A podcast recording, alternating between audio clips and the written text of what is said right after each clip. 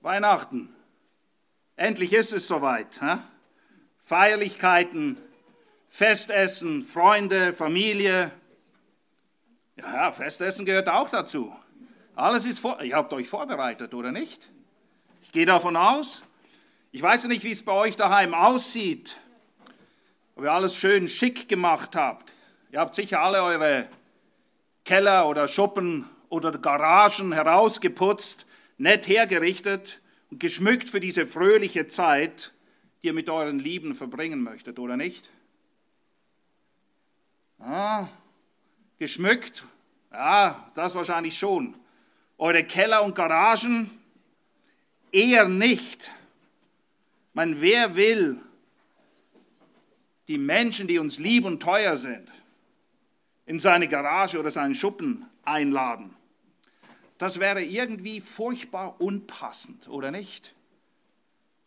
Nicht für Weihnachten, auch sonst nicht.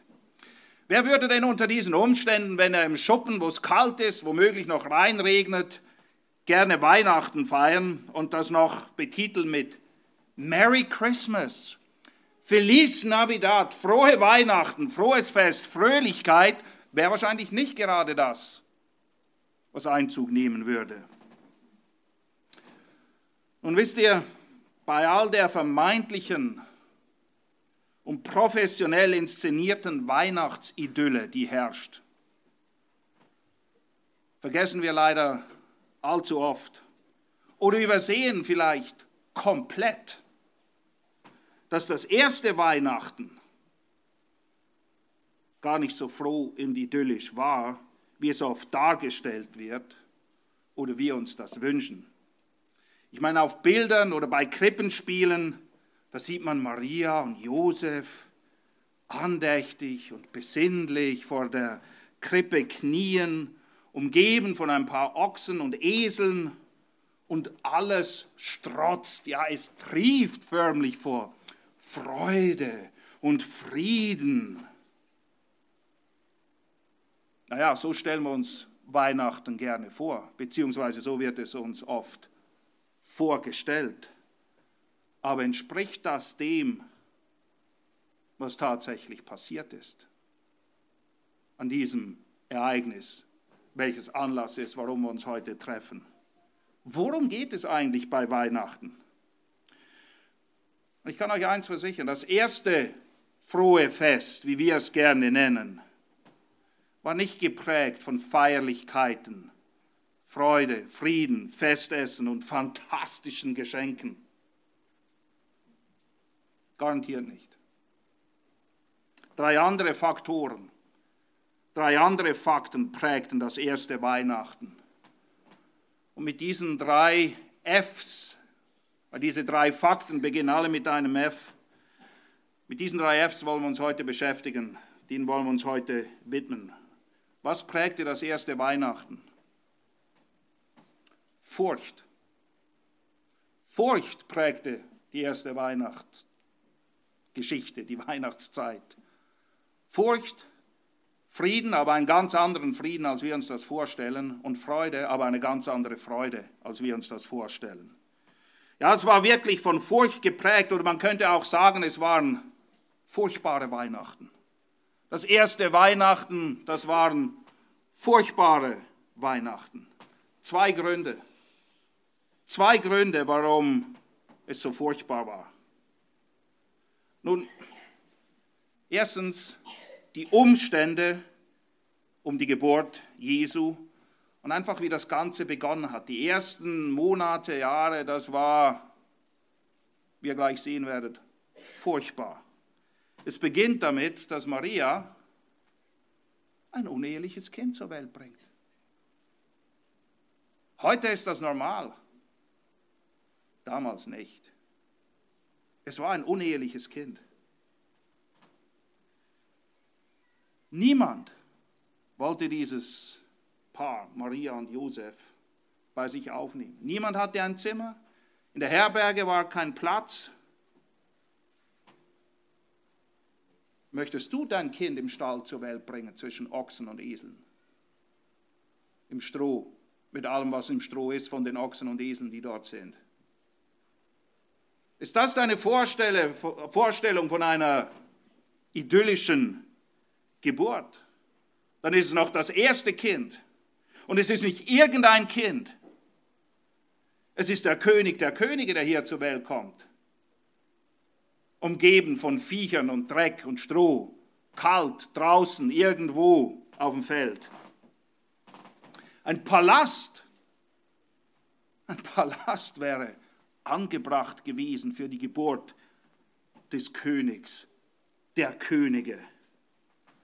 Aber wisst ihr, es war auch nicht eine nette Krippe, es war ein Futtertrog. Langsam bröckelt der Lack. He? Nicht mehr so, oh ja, das möchte ich auch mal erleben. Ich glaube nicht. Ich glaube nicht. Wisst ihr, alles, alles um die Geburt Jesu war seiner völlig unwürdig. Aber alles um die Geburt Jesu passierte genauso, wie Gott es wollte. Er wollte es so. Das war kein Missgeschick. Es passierte genauso, wie die Schrift es prophezeite. In Johannes 7, 42 lesen wir, hat nicht die Schrift gesagt, aus dem Geschlecht Davids und aus Bethlehem, dem Dorf, wo David war, kommt der Christus. Alles in Bezug auf die Geburt Jesu war vorausgesagt. Es geschah nach Plan. Nun ein weiterer Grund, ein dritter Grund, warum dieses erste Weihnachten so furchtbar war, ist die Tatsache, dass Jesus den Himmel verließ, um eine hoffnungslose Erde zu besuchen. Er kam vom Himmel, wo er alles hatte, auf eine Erde, die völlig hoffnungslos war. Und man sagt ja so gern, wenn ein Kind zur Welt kommt, es erblickt das Licht der Welt. Hier ist es völlig anders. Hier kam das Licht der Welt und erblickte die Finsternis dieser Welt. Denn das ist, was diese Welt ist. So wird sie beschrieben. In Johannes 1,5 lesen wir, und das Licht scheint in der Finsternis. Und die Finsternis hat es nicht erfasst. Das Licht kam in diese finstere Welt. Und sie haben es nicht wahrgenommen. Vers 11, er kam in das Seine. Er hat alles gemacht. Es gehört ihm alles. Und die Seinen nahmen ihn nicht an. Furchtbar. Furchtbar hätten die Leute erfasst, und zwar nicht verstandensmäßig, weil ihr werdet sehen, viele wussten, was passiert ist, hätten sie es mit ihrem Herzen erfasst, was hier geschieht, dann wäre die Geschichte wohl anders verlaufen. Die Fakten, die ich euch bis jetzt genannt habe, die sind ja schon furchtbar genug eigentlich, oder? Ich meine, niemand möchte das. Aber es kommt noch mehr. Das ist noch nicht alles.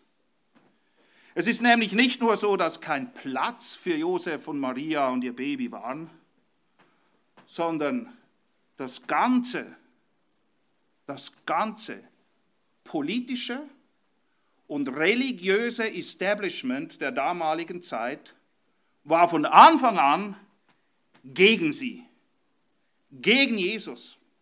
Und das im vollen Bewusstsein, wie ihr sehen werdet, wer dieses Kind ist, das da in diesem Stall zur Welt kam. Alles, was Rang und Namen hatte, alles, was Einfluss hatte, alles, was Macht hatte,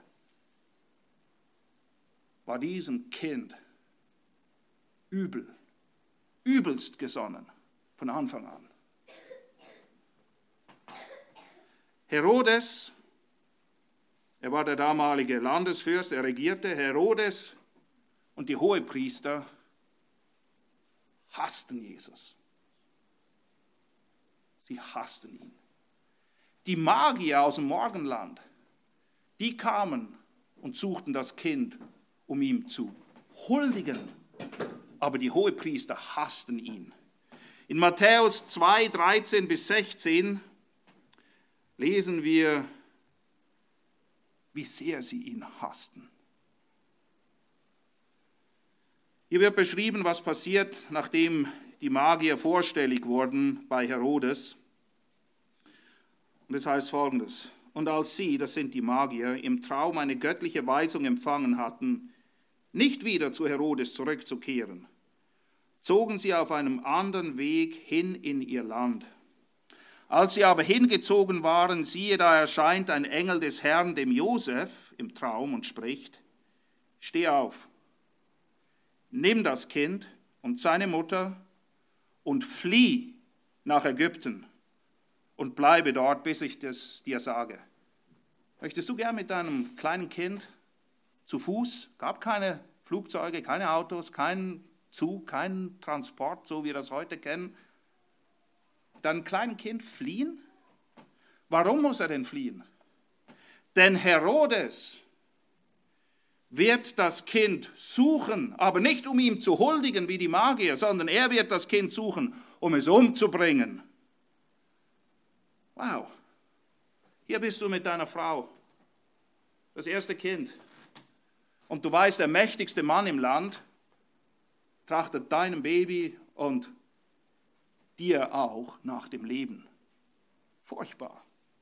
Aber es kommt noch mehr. Das ist, man, man denkt, geht, geht überhaupt noch mehr? Ja, es geht noch mehr, es wird noch schlimmer. Er stand auf, nahm das Kind und seine Mutter bei Nacht zu sich und zog hin nach Ägypten. Und er blieb dort bis zum Tod des Herodes, damit erfüllt würde, was von dem Herrn geredet ist durch den Propheten, der spricht, aus Ägypten habe ich meinen Sohn gerufen. Da ergrimmte Herodes sehr. Wie sehr ergrimmte er? Da ergrimmte Herodes sehr, als er sah, dass er von den Magiern hintergangen worden war. Und er sandte hin und ließ alle Knaben töten, die in Bethlehem und in seinem ganzen Gebiet waren, von zwei Jahren und darunter, entsprechend der Zeit, die von den Magiern genau erfragt wurde.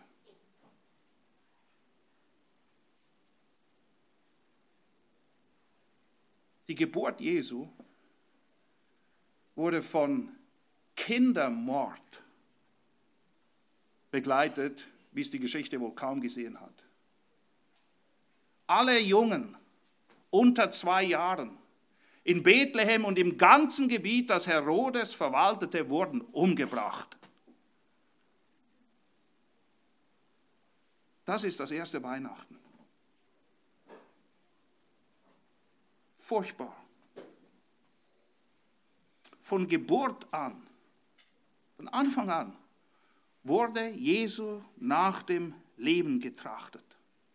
Wieso? Wieso war Herodes so wütend? Wieso wollten die Hohepriester und die Schriftgelehrten diesen Jesus, dieses Baby umbringen? Wussten sie denn nicht, wer er ist? Doch, sie wussten es nur allzu gut, wer er ist.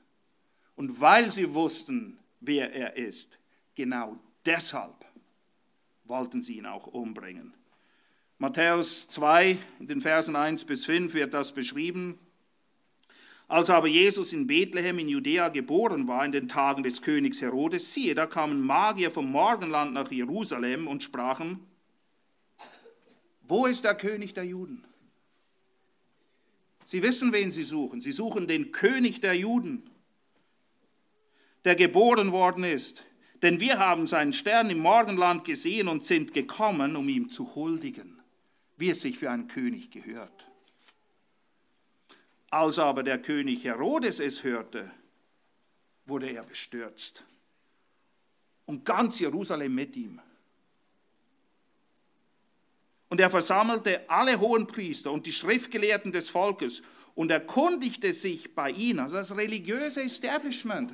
Er holt alles her, was Rang und Namen hat und irgendeine Ahnung hat, was hier los ist, und erkundigte sich bei ihnen, wo der Christus geboren werden sollte.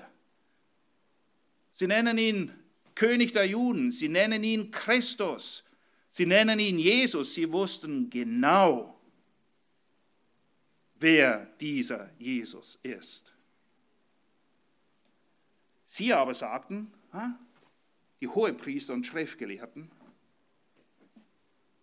sie aber sagten, in Bethlehem, in Judäa, denn so steht durch den Propheten geschrieben. Anhand der, Sch sie wussten es. Aber sie glaubten nicht, sie wollten nicht glauben. Und du, Bethlehem, Land Juda, bist keineswegs die geringste unter den Fürsten Judas, denn aus dir wird ein Führer hervorkommen, der mein Volk Israel weiden wird.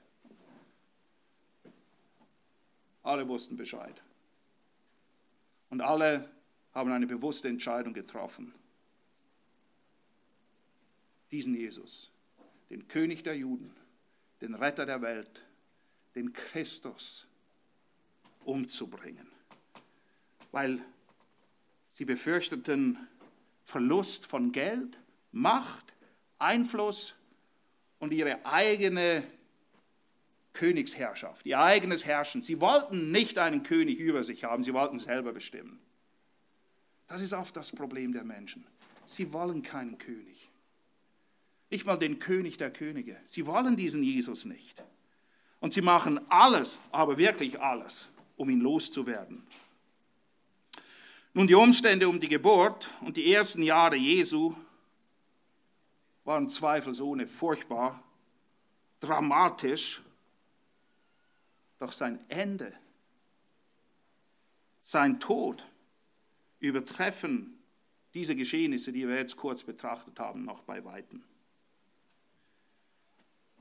Seine Geburt nicht einfach. Sein Leben auch nicht. Meine, in Markus 3, das ist ganz am Anfang des Dienstes, was hat er bis jetzt gemacht? Er hat Kranke geheilt, er hat Gutes getan, wirklich nur Gutes. Und wir haben wieder die gleiche Truppe, die wir schon gesehen haben bei seiner Geburt, mit den gleichen Plänen. Markus 3, Vers 6. Und die Pharisäer gingen sogleich hinaus und hielten mit den Herodianern, die Anhänger von Herodes, das religiöse Establishment der Juden, sie hielten Rat. Worüber berieten sie sich? Sie hielten Rat gegen ihn, wie sie ihn umbringen könnten. Bei seiner Geburt trachteten sie nach seinem Leben. Während seinem Leben und seinem Dienst trachteten sie nach seinem Leben. Und am Ende ist er gestorben. So wie Gott es wollte. Und ich weiß nicht, ob du dir bewusst bist, dass Jesus geboren wurde da in diesem Stall, in diesem Futtertrog, um ein vollkommenes Leben zu führen und um am Ende vollkommen zu Unrecht sein Leben hinzugeben. Das war der Plan. Weihnachten war nur der Anfang dessen, was eigentlich erreicht werden sollte. Ein vollkommenes Leben, um vollkommen zu Unrecht bestraft zu werden und vollkommen alleine und verlassen am Schluss an diesem Kreuz zu sterben. 1. Petrus 3:18, denn es hat ja Christus einmal für Sünden gelitten, der Gerechte für die Ungerechten, damit er uns zu Gott führe, getötet nach dem Fleisch, aber lebendig gemacht nach dem Geist. Es gab nur einen einzigen Gerechten je auf dieser Welt. Und er hat bezahlt für die Ungerechten, die, die es nicht verdient haben. Und das ist doch furchtbar ungerecht. Er war furchtbar alleine in seinem Tod. Wir lesen es, alle haben ihn verlassen. Er schreit sogar am Kreuz, mein Vater, warum hast du mich verlassen? Der Tod, den er litt, war so furchtbar, dass römische Bürger gar nicht gekreuzigt werden durften. Es war das Schlimmste, was man einem Menschen antun kann, ihn öffentlich nackt zu demütigen, an dieses Kreuz zu hängen und den schrecklichsten Tod zu sterben, den man damals kannte. Furchtbar. Und er hat eine noch viel furchtbarere Strafe getragen. Wir lesen davon in Jesaja 53. Jesaja 53, ich lese die ersten sieben Verse, wo es heißt: Wer hat unserer Verkündigung geglaubt? Wer hat unserer Verkündigung geglaubt? Und wem ist der Arm des Herrn offenbar geworden? Und er, das ist Christus, ist wie ein Reis vor ihm aufgeschossen und wie ein Wurzelspross aus dürrem Erdreich. Er hatte keine Gestalt und keine Pracht. Und als wir ihn sahen, da hatte er kein Aussehen, dass wir ihn begehrt hätten. Er war verachtet und verlassen von den Menschen, ein Mann, der Schmerzen mit Leiden vertraut und einer, vor dem man das Angesicht verbirgt. Er war verachtet und wir haben ihn für nichts geachtet. Wisst ihr, genauso wie Weihnachten entstellt ist, ist auch Christus entstellt. Wenn ihr Christus irgendwo mal seht, sieht er immer aus wie irgendwie ein italienisches Model, gut genährt, gebräunt, gestählt. Das stimmt gar nicht. Das stimmt gar nicht. Hier wird beschrieben, wie er war. Wir hätten uns alle wahrscheinlich, nein sogar sicher abgewandt. Es war nichts Anziehendes an ihm, außer seinem Wesen. Äußerlich, auf den ersten Blick, nichts. Absolut gar nichts. Verachtet.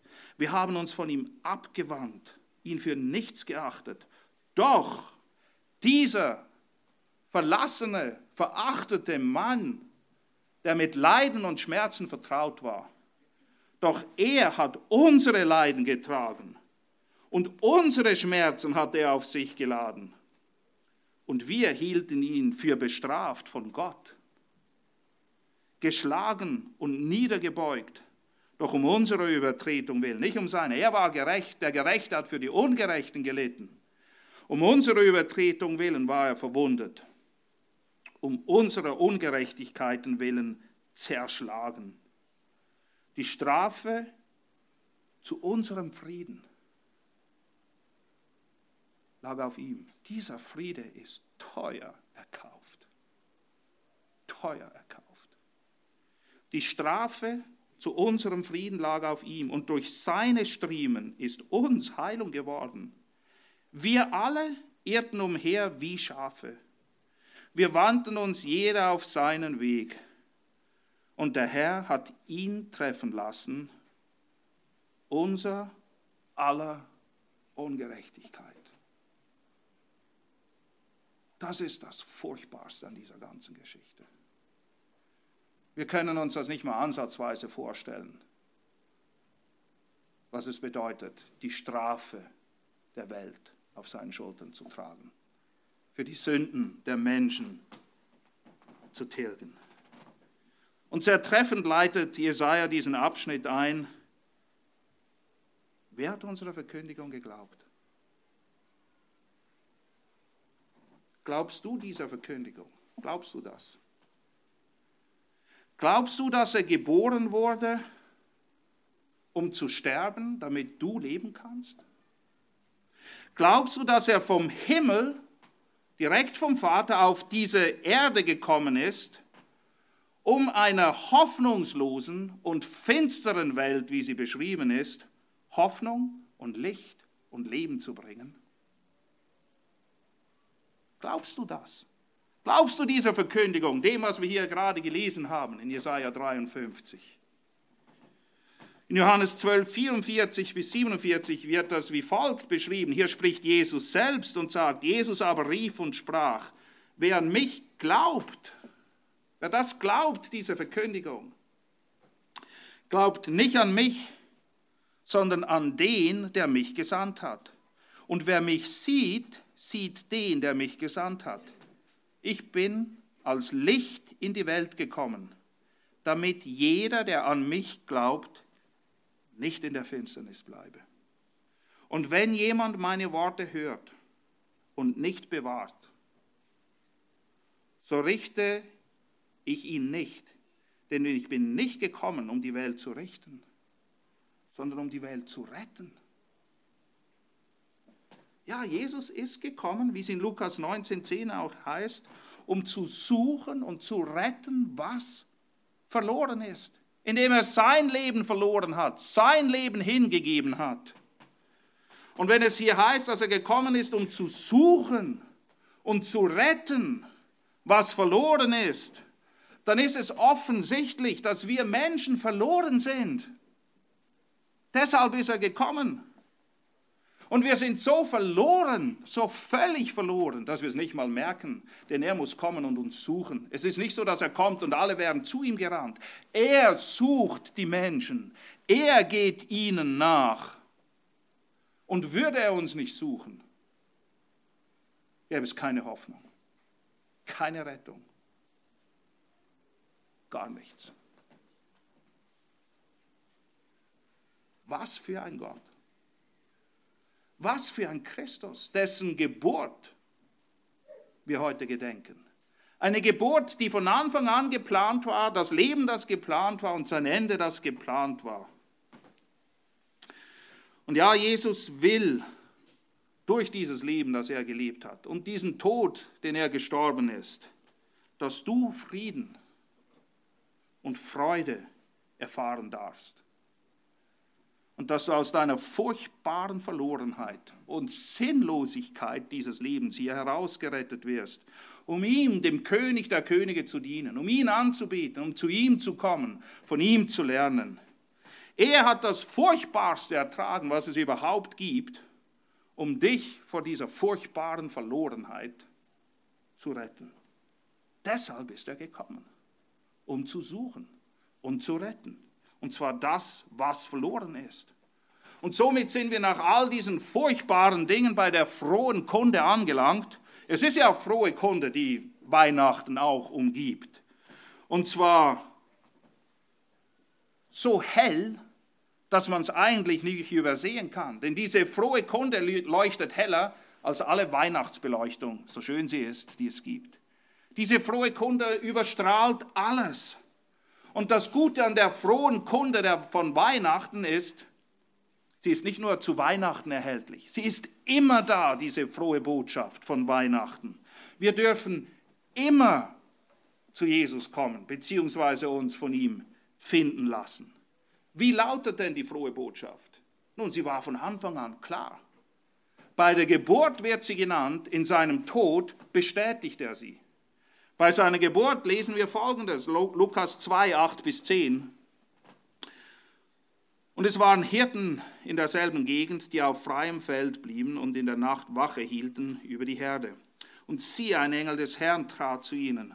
Und die Herrlichkeit des Herrn umleuchtet sie. Und sie fürchteten sich mit großer Furcht. Das ist eine angemessene Reaktion darauf, wenn ein himmlisches Wesen erscheint und Gott zu uns spricht. Und der Engel sprach zu ihnen, fürchtet euch nicht. Nur weil Gott getan hat, was er getan hat, können wir unsere Furcht ablegen. Wird dieses furchtbare Ereignis zu der frohen Botschaft, die wir heute kennen. Er spricht, fürchtet euch nicht, denn siehe, ich verkündige euch große Freude, die für das ganze Volk sein wird. Wieso? Denn euch ist heute in der Stadt Davids ein Retter geboren. Welcher ist Christus, der Herr? Das ist die frohe Botschaft. Es gibt Rettung für Verlorene. Das ist die Botschaft von Weihnachten. Ein bisschen weiter in den Versen 13 bis 17. Und plötzlich war bei dem Engel eine Menge des himmlischen Heeres, das Gott lobte und sprach, Herrlichkeit Gott in der Höhe und Friede auf der Erde an den Menschen ein Wohlgefallen. Und es geschah, als der Engel von ihnen weg in den Himmel auffuhr, dass die Hirten zueinander sagten, lass uns nun hingehen nach Bethlehem und diese Sache sehen, die geschehen ist, die der Herr uns kundgetan hat. Und sie kamen eilends und fanden sowohl Maria als auch Josef und das Kind in der Krippe liegen. Die Magier huldigten. Herodes und die Schriftgelehrten hassten Jesus. Was ist die Reaktion der Hirten?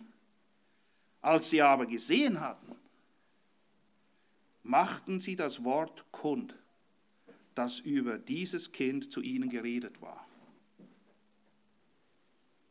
Sie machten es kund. Diese furchtbar frohe Botschaft von Weihnachten, die du hoffentlich auch kund machst, wenn du gesehen hast, wenn du erkannt hast, dass das der Retter, der Christus, der Herr ist, der gekommen ist, um Freude und Frieden zu bringen.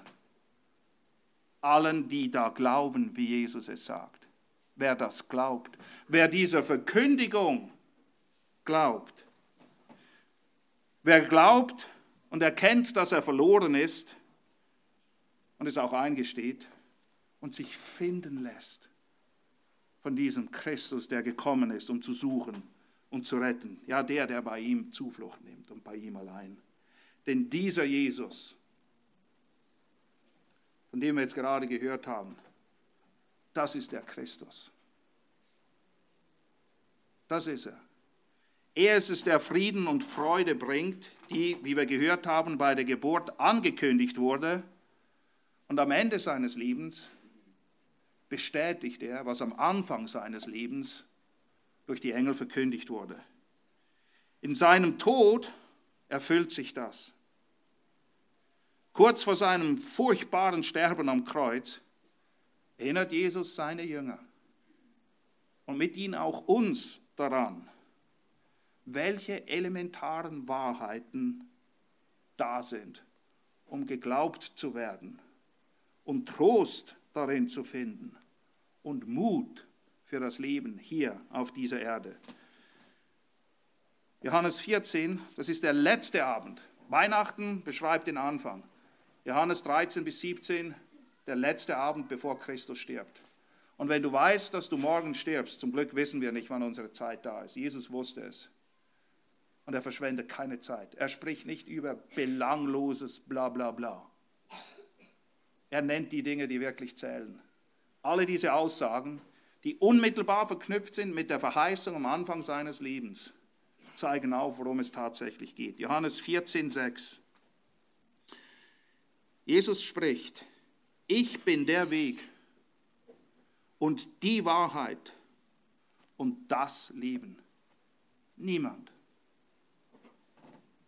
Niemand kommt zum Vater außer durch mich.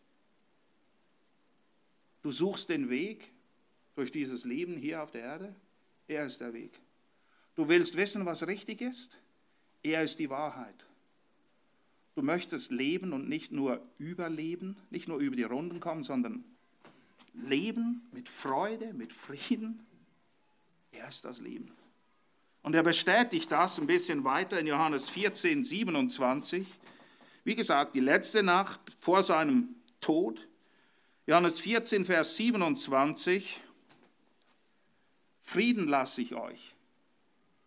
Meinen Frieden gebe ich euch, nicht wie die Welt gibt, gebe ich euch. Euer Herz werde nicht bestürzt, seid auch nicht furchtsam. Der Friede, den Gott gibt, ist ein anderer Friede. Hier haben wir Frieden, wenn alles läuft, wie wir es gerne hätten. Jesus gibt einen ewigen Frieden, unabhängig von Umständen. Diesen Frieden, dem ich am Anfang gesagt er ist anders als das, was wir uns darunter vorstellen oder kennen. Diesen Frieden will er uns geben. Gleicher Abend, bisschen später, Johannes 16, 33. Dies habe ich zu euch geredet. Das ist das Wort Gottes. Hier spricht er zu uns. Wieso? Dies habe ich zu euch geredet, damit ihr in mir Frieden habt. In mir, in dem, was ich gemacht habe, in dem, was ich gewirkt habe. Deshalb haben wir Gottes Wort damit wir in ihm Frieden habt. In der Welt habt ihr Bedrängnis. Und wir sagen alle, ja, das stimmt, das ist so. Das bleibt auch so. In der Welt habt ihr Bedrängnis, aber seid guten Mutes, denn ich habe die Welt überwunden und das ist unser Friede. Er hat sie überwunden. Für uns. Und in ihm sind wir auch Überwinder.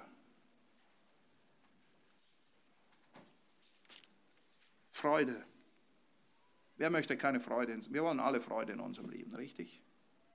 Und hier ist Freude. Echte Freude. Echte Freude. In Johannes 15, 11, immer noch dieser letzte Abend. Dies habe ich zu euch geredet, damit meine Freude, sagt Jesus, in euch sei und eure Freude völlig werde. Völlige Freude.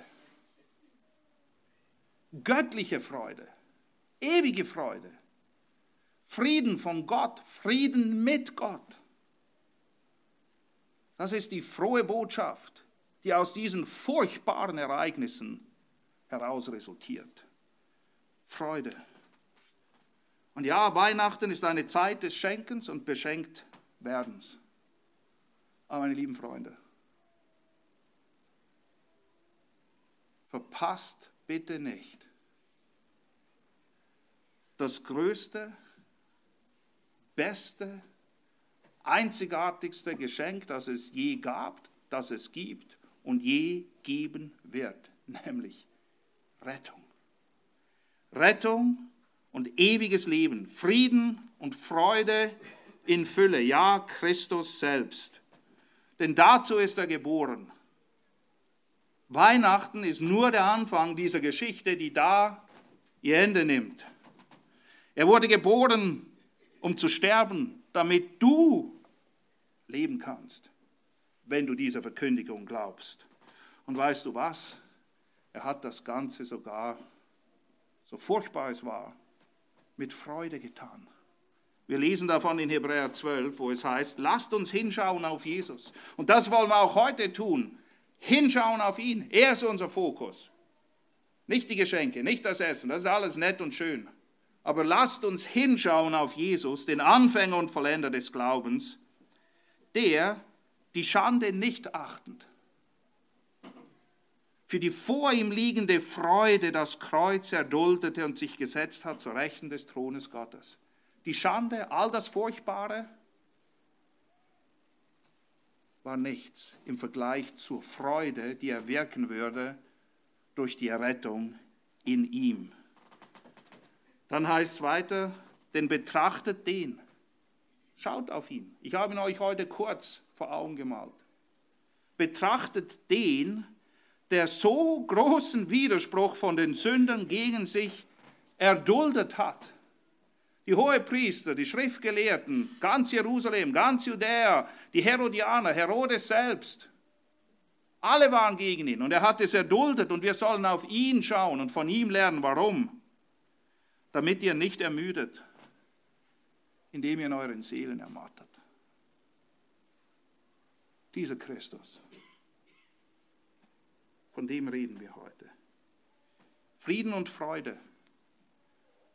Frieden und Freude sind die Frucht des furchtbaren Preises, den Jesus mit Freuden bezahlt hat, damit wir Leben haben. Frieden und Freude. Und Jesus lädt uns dazu ein. Matthäus 11, 28 sagt er, kommt her zu mir, alle, alle, die ihr mühselig und beladen seid. Wir tragen alle unsere Lasten. Es gibt einen einzigen Ort, wo wir damit wirklich hin können. Und Jesus sagt, komm. Kommt, alle, die ihr mühselig und beladen seid. Ich werde euch Ruhe geben. Kennst du das Gefühl, umhergetrieben zu sein, immer etwas zu jagen, nie anzukommen, immer Unfrieden? Nie zufrieden, nie wirklich Freude. Schneller Kick, schon wieder weg. Er sagt, ich werde euch Ruhe geben. Nehmt auf euch mein Joch und lernt von mir. Denn ich bin sanftmütig und von Herzen demütig. Und so werdet ihr Ruhe finden für eure Seelen. So, auf, ich kann es dir garantieren. Du wirst keine Ruhe finden für deine Seele auf eine andere Art und Weise. Außer bei ihm. Außer bei diesem Jesus bei Christus, dem Herrn. Und die Kinder haben es gesungen und ich möchte damit abschließen. Wie gesagt, Weihnachten, Geschenke. Hier ist es, 2. Korinther 8, 9. Denn ihr kennt die Gnade unseres Herrn Jesus. Spätestens seit heute kennst du sie, wenn du gehört hast, was du heute gehört hast denn es ist reine Gnade, dass er gekommen ist, um zu suchen und zu retten, was verloren ist. Ihr kennt die Gnade unseres Herrn Jesus Christus, dass er, da er reich war, um euretwillen arm wurde, damit ihr durch seine Armut reich würdet. Reich an Frieden, an Freude, an Ruhe erkauft durch das, was nur er tun konnte und mit einem furchtbaren Preis, nämlich seinem Leben, bezahlt hat. Lass mich beten.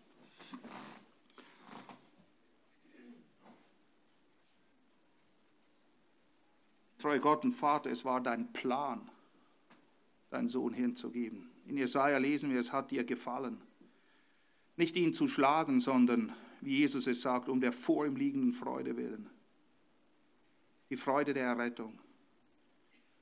Und du sagst, dass alle, die da glauben, nicht in der Finsternis bleiben, sondern Leben bekommen von dir, von dem guten Hirten, der die Tür ist, der gute Hirte, der sein Leben lässt und gelassen hat, als Beweis seiner Liebe zu den Schafen, zu uns. Herr, wir danken dir für deine Gnade. Wir danken dir für die Vergebung, die wir haben dürfen in dir, wenn wir denn unsere Sünden bekennen. Wir danken dir für einen Frieden, der anders ist als der Friede der Welt, für eine Freude, die deine Freude ist und für eine Ruhe für unsere Seelen, die nur du geben kannst. Herr, wir danken dir, dass du bereit warst, diesen Preis zu bezahlen, den wir nie und nimmer hätten bezahlen können. Amen.